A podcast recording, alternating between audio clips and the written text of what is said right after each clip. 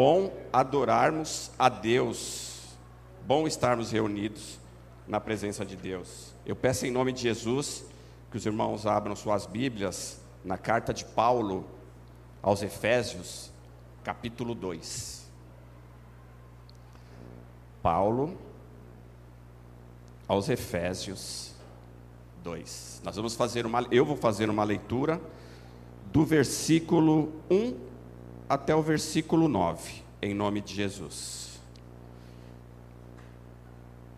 Carta de Paulo aos Efésios, capítulo 2, do 1 ao 9.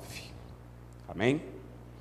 Diz assim: Vocês estavam mortos em suas transgressões e pecados, nos quais costumavam viver quando seguiam a presente ordem deste mundo e o príncipe do poder do ar. O espírito que agora está atuando nos que vivem na desobediência, an anteriormente todos nós estavam todos nós vivíamos entre eles, satisfazendo as vontades da nossa carne, segundo os seus desejos e pensamento. Como os outros, éramos por natureza merecedores da ira. Todavia, Deus, que é rico em misericórdia, pelo grande amor com que nos amou, deu-nos vida com Cristo, quando ainda estávamos mortos em transgressões.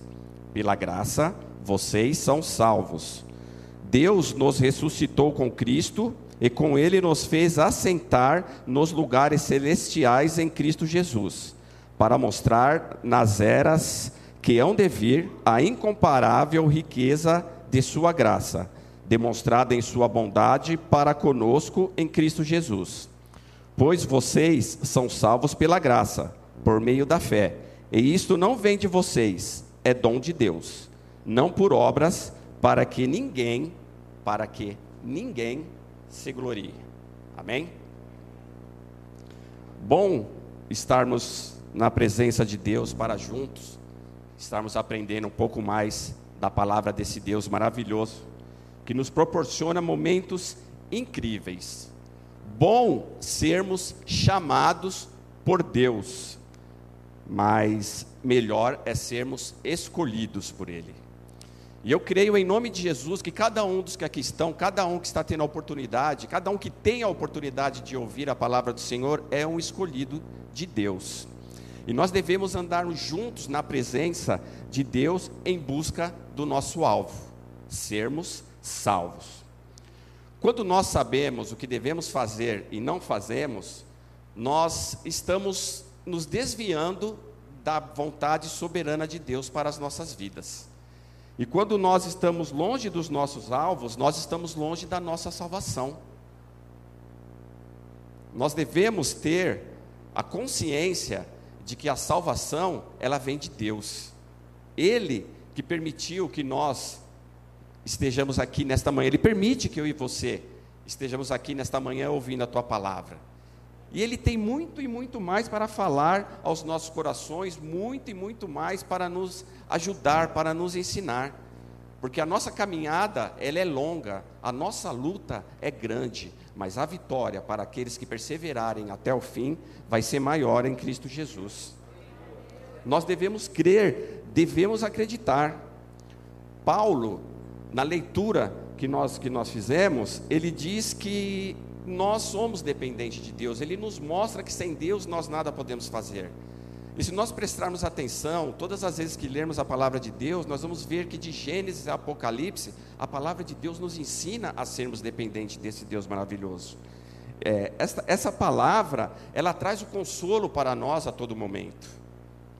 Nós louvamos e, e dizemos hoje que Ele é Senhor e Rei, mas Ele tem que agir em nossas vidas, nós devemos permitir que Ele seja Senhor e Rei de nossas vidas a todo momento, a todo instante.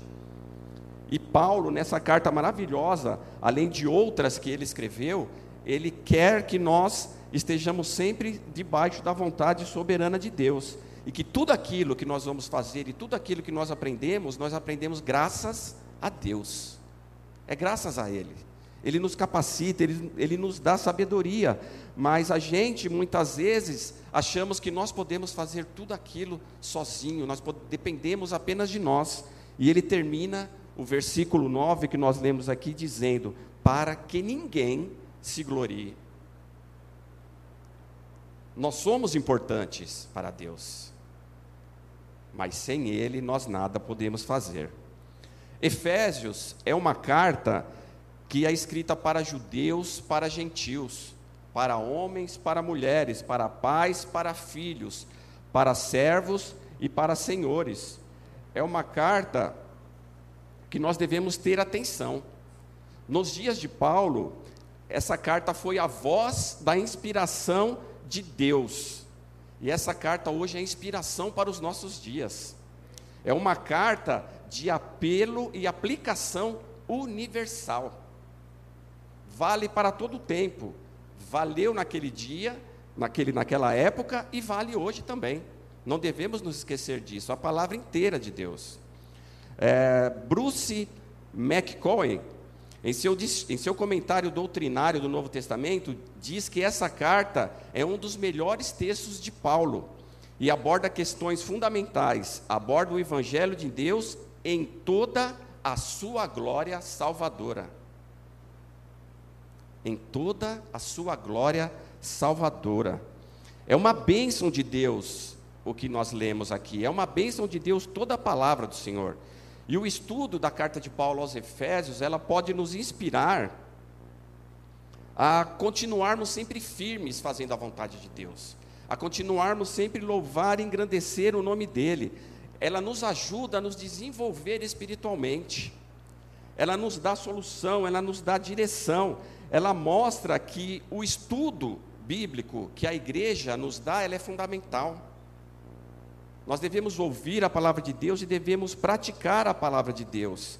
Ela é uma palavra que plenamente nos traz a união fraternal, a união entre irmãos, a união para com o próximo, a oração para todo aquele necessitado, a nós estarmos na presença de Deus e mostrando a todo aquele que vem à casa de Deus e que não vem à casa de Deus, que toda a honra, toda a glória, todo o louvor, toda a graça é somente a Ele, somente a Deus. Sem Ele, irmão, nós nada podemos fazer. Devemos cuidarmos uns dos outros, orarmos por todo aquele que está achando que é por cima de tudo, todo aquele que nós vemos muitas vezes no nosso trabalho, que se acha maioral, que acha que sem ele a gente não vai para frente, que acha que a nossa promoção depende dele, que acha que o salário que nós recebemos, ele, ele que nos proporciona.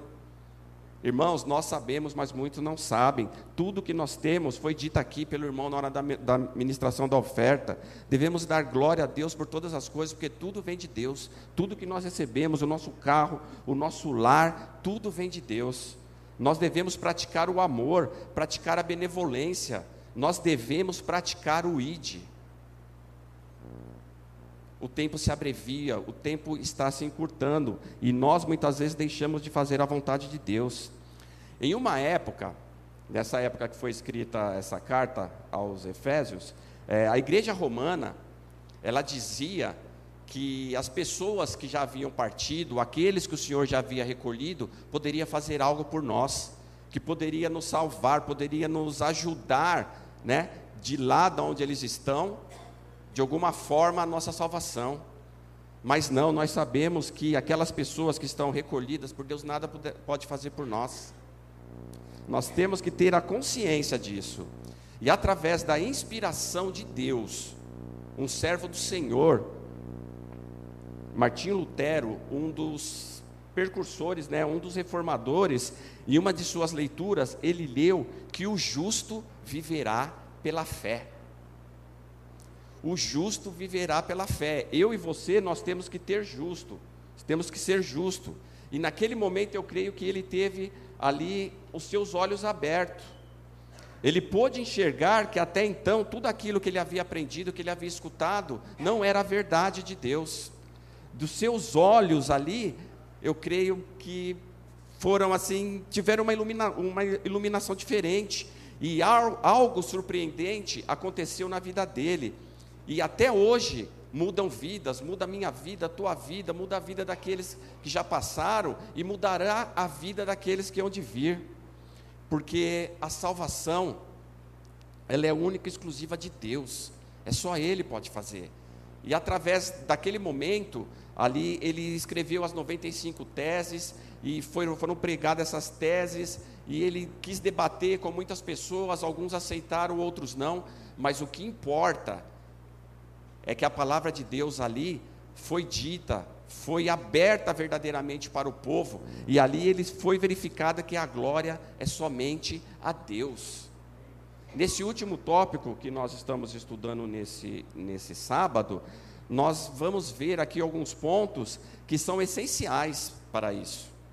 Mas nós temos que ter a convicção que nós podemos afirmar que nem A, nem B, nem C, que já morreram, pode fazer algo por nós. Ninguém pode. Devemos sempre lembrar que o Espírito Santo habita naquele que é de Deus. Ele habita em nós. Nós somos de Deus. Somos, um povo que somos dependentes dele. E Paulo começa aqui o, o capítulo 2, né? É, da carta aos Efésios, falando aos pecadores, dizendo que eles estavam mortos em delitos e transgressões. Estavam mortos. Transgressão significa o ato de infringir, o ato de não cumprir a lei. Para nós cristãos, nós podemos dizer que transgressão seria aqui o que ele quer dizer errar o alvo, errar o nosso caminho, sair da nossa direção correta, sair do caminho que Cristo deixou para nós. E se nós não retornarmos desse caminho que nos afasta da presença de Deus, nós não vamos mais ter a proteção desse Deus, nós podemos perder a salvação. E ele tinha ciência, Paulo, que ali, naquele momento, não havia nenhum justo daqueles específicos que estavam ouvindo a palavra de Deus. Que as vidas, de, que a vida de cada um deles se continuasse daquele jeito, era a destruição, era a morte eterna. E ele não queria isso. Do mesmo jeito que ele não queria para aquela época, essa carta foi escrita, vale para nós até hoje, e se ele estivesse aqui, ele não queria que de nenhum de nós nos perdêssemos. Ele gostaria que nós tivéssemos firme na presença desse Deus, firme no propósito da palavra de Deus, que se depender de nós mesmos, nós não vamos a lugar nenhum. Nós podemos fazer muitas coisas, nós podemos até estar ajudando o próximo, que é uma coisa que nós devemos fazer a todo momento, mas a palavra de Deus ela tem que fazer o efeito necessário em nossas vidas para que nós não estejamos nessa morte eterna. Muitos dos que ali estavam provavelmente se autodeterminavam maioral. Nós vemos isso a todo instante. Nós vemos isso na maioria dos lugares que nós vamos. As pessoas achar que são pessoas autossuficientes, que não precisam de ninguém, que elas se bastam. Nós já ouvimos muitas pessoas falar, eu me basto. Muitas dessas pessoas nos ensinam, nos ajudam no nosso dia a dia, mas quem nos capacita é Deus. É Ele que nos mostra. Nós, para sermos bem-sucedidos, devemos estar na presença de Deus. E as pessoas que não pensam assim estão afastadas da presença de Deus nós devemos sermos ramos, devemos dar frutos. Em João 15, 5 diz: Eu sou a videira, vocês são os ramos. Se alguém permanecer em mim e eu nele, esse dá muito fruto. Põe-se em mim, vocês não podem fazer coisa alguma. Somente a glória a Deus. Em Deus, em Cristo, nós tudo podemos. Nós somos fortalecidos quando nós nos entregamos a Ele. Nós somos, nós podemos muito mais do que aquilo que nós fazemos lá fora, em Cristo nós podemos fazer. Podemos ter a capacidade de abençoar vidas através de oração, ajudar o nosso irmão, ajudar o nosso próximo. Aquelas pessoas viviam num mundo de ilusões, elas faziam o que achavam que eram certo, aceitando aquilo que a sociedade oferecia para elas naquela época. E por incrível que pareça, muitas pessoas até hoje fazem isso. Eles estavam seguindo o príncipe do poder do ar, Satanás. E nós temos a carta aqui nos mostrando o caminho correto. Satanás tinha o domínio sobre a vida daquelas pessoas. Ele ali, ele podia fazer tudo o que ele queria, porque eles estavam com a mente cauterizada. Nada entrava mais na cabeça deles, porque eles estavam se achando que estavam fazendo a coisa certa. Muitas vezes nós hoje achamos que estamos fazendo a coisa certa, mesmo na presença de Deus. Mas se nós pararmos em algumas atitudes e refletirmos, nós vamos ver que nós estamos na desobediência da vontade de Deus. Nós vamos ver que Deus, que a glória seja dada somente a Ele, quando nós estamos fazendo aquilo que Ele tem para nós, aquilo que está na palavra. E aquelas pessoas estavam totalmente desviadas. E na nossa época, muitas vezes, nós, se não olharmos, pararmos para pensar, a gente vai ver que estamos no mesmo caminho. Mas para tudo, enquanto nós estamos respirando com o fôlego de vida, tudo há tempo nas nossas vidas. Tudo há tempo na vida de nossos irmãos. Coloque tudo nas mãos do Senhor e Ele tudo fará. É Ele que faz. Nós ajudamos em oração, mas a última resposta é dele, não é nossa, porque a glória é dele. Ele nos criou, ele nos formou. E se nós estamos aqui mais uma vez é porque ele permitiu que assim fosse. No versículo 3, o apóstolo ele inicia falando a todos os presentes, nesse momento, inclusive para aqueles que já estavam convertindo, dizendo que anteriormente todos eles viviam como aquele povo estava vivendo. Paulo se inclui nesse pacote. Paulo também era assim. Nós, eu creio que a maioria aqui já, já sabe que antes de sua conversão, quando ainda era Saulo, ele foi um perseguidor de cristãos. Ele foi um daqueles que perseguia, capturava e matava os cristãos. Ele sabia da palavra, mas ele não entendia. Ele se achava no poder de poder fazer o que quiser com a vida de todo o povo. Mas ele nada podia. Ele fazia porque ele estava sendo enganado, ele vivia com a mente cauterizada como aqueles viviam. Mas Paulo teve um encontro com Jesus. E naquele momento, embora o texto diz que ele permaneceu sem enxergar durante três dias, naquele momento ele teve a sua visão aberta, ele teve o entendimento, ele reconheceu ali que a glória era somente a Deus que aquilo que ele fazia, ele já não deveria fazer mais, que aquilo que ele praticava, que ele estava praticando, ele estava no erro. Mas Deus, com a sua infinita bondade, com a sua infinita misericórdia, com o teu infinito amor, colocou as mãos sobre ele e ele veio fazer parte da vontade soberana de Deus. Nós louvamos ao Senhor pela vida de cada um que se entrega nos braços do nos braços do Pai. Nós bendizemos o teu nome porque Ele é santo, porque Ele é poderoso. Nós louvamos ao Senhor porque a glória é somente dEle. Sem Ele nada nós podemos fazer. E Paulo diz, ele continua falando que todos satisfaziam ali naquele momento a vontade da sua carne, seguiam os seus próprios desejos, seus próprios pensamentos. O importante era viver a vida. É, mais ou menos assim, é fazer aquilo que dá na cabeça. Muitas vezes vem pensamentos em nossas mentes, mas nós já repreendemos.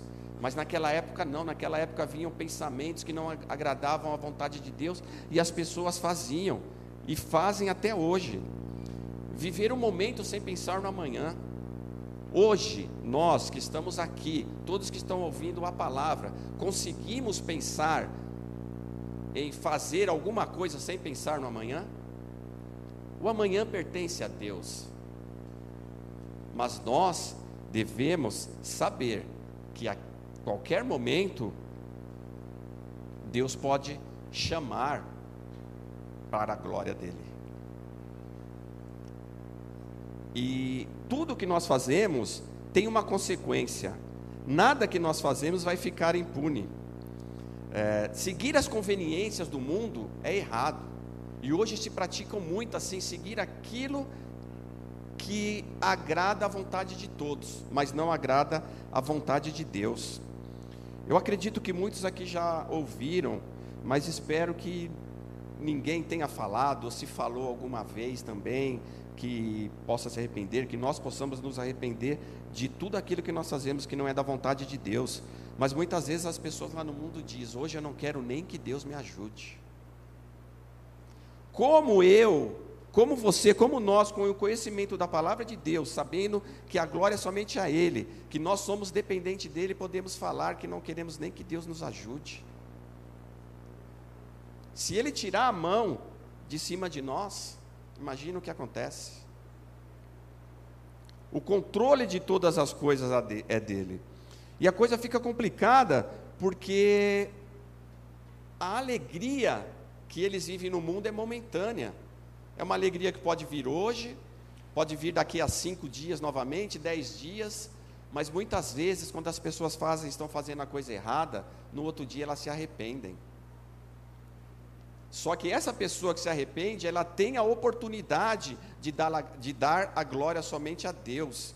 E quando acontece alguma coisa pior e essa oportunidade não chega até essa pessoa? O que acontece? Elas perdem a salvação. Então, se as pessoas se desviam, se nós saímos da vontade de Deus, se nós estamos na contramão, nós devemos fazer a conversão. É aquela volta em 180 graus, não 360. Se nós dermos uma volta em 360 graus, nós vamos parar no mesmo lugar. 180 graus, você está num caminho torto, você vai, você para, você dá meia volta e faz a conversão. Conversão para a vontade soberana de Deus. Porque Deus, ele não tem obrigação nenhuma de nos dar a salvação. Não tem. A salvação é porque ele é rico em misericórdia. E o poder está em suas mãos. A palavra de Deus diz: Pois o Senhor é bom e o seu amor leal e eterno, a sua fidelidade permanece por todas as gerações. Salmo 100, versículo 5. Se as gerações que passaram, elas são boas, Deus vai abençoando. Agora, se a geração ela não foi tão boa assim, você tem que tomar a sua atitude, você tem que se converter para que as bênçãos do Senhor estejam em suas vidas. Nosso pensamento muitas vezes nos trai e nos pegamos pecando. E o que me afasta da presença de Deus? O que te afasta da presença desse Deus maravilhoso? É o trânsito do seu dia a dia? São as filas que você enfrenta? São as burocracias de muitos lugares que nós temos que ir? Eu poderia perguntar aqui se o futebol atrapalha a sua vida, mas eu tenho certeza que aqui o futebol não atrapalha a vida de ninguém. Tá certo? Posso ouvir um amém? Amém. Oh, glória, né? Fala Deus. Posso ouvir um fala Deus? Amém. É melhor voltarmos para o alvo. Embora a vontade de Deus dure para sempre, nós éramos, sim, merecedores da ira de Deus. Embora não entendemos a vontade perfeita e agradável de Deus, entretanto, todavia, Deus, aquele que nos criou para seu louvor, para que nós possamos o adorar, ele mesmo é rico em misericórdia. Esta misericórdia, que se renova a cada manhã, pelo grande amor com que nos amou, sim, ele nos amou primeiro. Em João 4,19 diz que nós amamos porque ele nos amou primeiro, nos deu a oportunidade, nos agraciou e nos deu vida juntamente com Cristo. Ele nos deu vida juntamente com Cristo. E tudo aquilo que nos separava de Deus já não existe mais. Naquele momento em que, em que Jesus se entregou na cruz, naquele momento em que ali Jesus ficou três dias morto, na sua ressurreição, ele nos deu a vida. Ele nos permite que nós tenhamos a nossa salvação, porque a, o sangue que ele derramou naquela cruz, aquele sangue puro, nos deu vida e nos colocou juntamente com ele na presença de Deus, ao lado de Deus. A vontade de Deus ali veio sobre nós. A palavra de Deus diz que todos nós que estamos sobrecarregados, se nós formos até Ele, Ele vai nos aliviar. E naquele momento essa oportunidade veio para a minha vida e para a sua vida, porque Ele é Deus. E ele nos diz aqui no texto que nós lemos que pela graça vocês são salvos. Nós somos salvos pela graça. Ele diz: a minha graça, a graça dele, de Deus. Não a nós, Senhor, nenhuma glória para nós, mas sim ao teu nome. É, Salmo 115 tem um louvor, né, pastor? Judásio. E ele deixou para nós, não a nós, por amor e por tua fidelidade. E nós? Nós somos fiéis a Deus? A graça de Deus nos alcançou e nós somos fiéis a Deus? Ele não é só bom em misericórdia, nós lemos que ele é rico em misericórdia. E se ele é rico em misericórdia, ele tem essa misericórdia para todos nós, para todo mundo. Basta nós nos entregarmos, basta nós olharmos para ele. A graça de Deus, aquele favor que nós não merecemos, de graça, nos foi dado. Foi dado para mim e para você. Augusto Nicodemos diz em uma de suas ministrações que se nós fazemos alguma coisa para termos direito à salvação, é termos pecado. Mas isso não quer dizer que nós devemos continuar no pecado. Isso não quer dizer que cada vez nós devemos pecar mais e mais e mais, porque é só nós levantarmos a mão e pedirmos perdão, Senhor, pelo meu pecado. Não é isso que ele quer dizer. Ele quer dizer que nós, se pecamos, devemos nos arrepender, voltar para a vontade, para a vontade soberana de Deus. Ah, se não fosse a graça de Deus em nossas vidas. Ah, se não fosse essa vontade dele de que nós sejamos totalmente arrependidos e totalmente fizermos essa conversão, conversão total, 100%. Uma vez eu ouvi um pastor dizendo que estava conversando com um amigo dele próximo ao, à estação, né, do metrô, e por um acaso estava acontecendo uma confusão, uma discussão, e esse rapaz que estava conversando com ele falou assim: Peraí, pastor, que eu vou ali, que minha mão direita não se converteu ainda.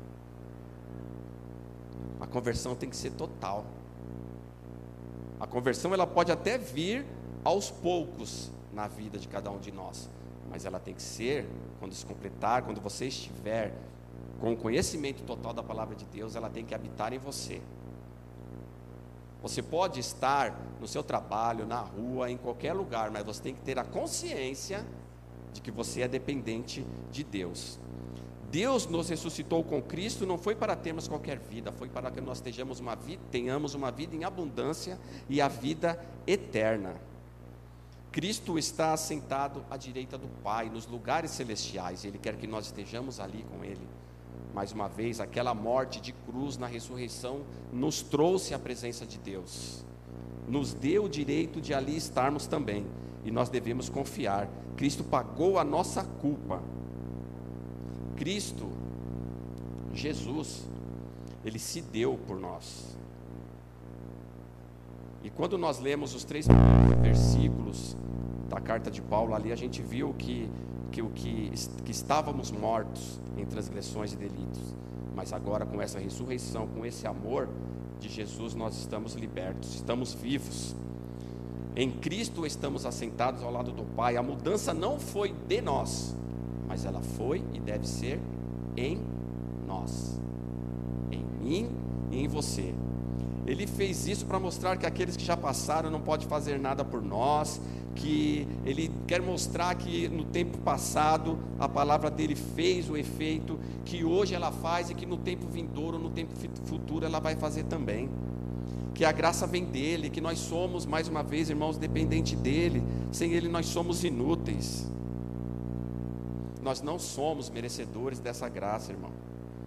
Ah, se fôssemos merecedores. E podemos afirmar também que a morte eterna daquele que não faz a vontade de Deus não é culpa de Deus.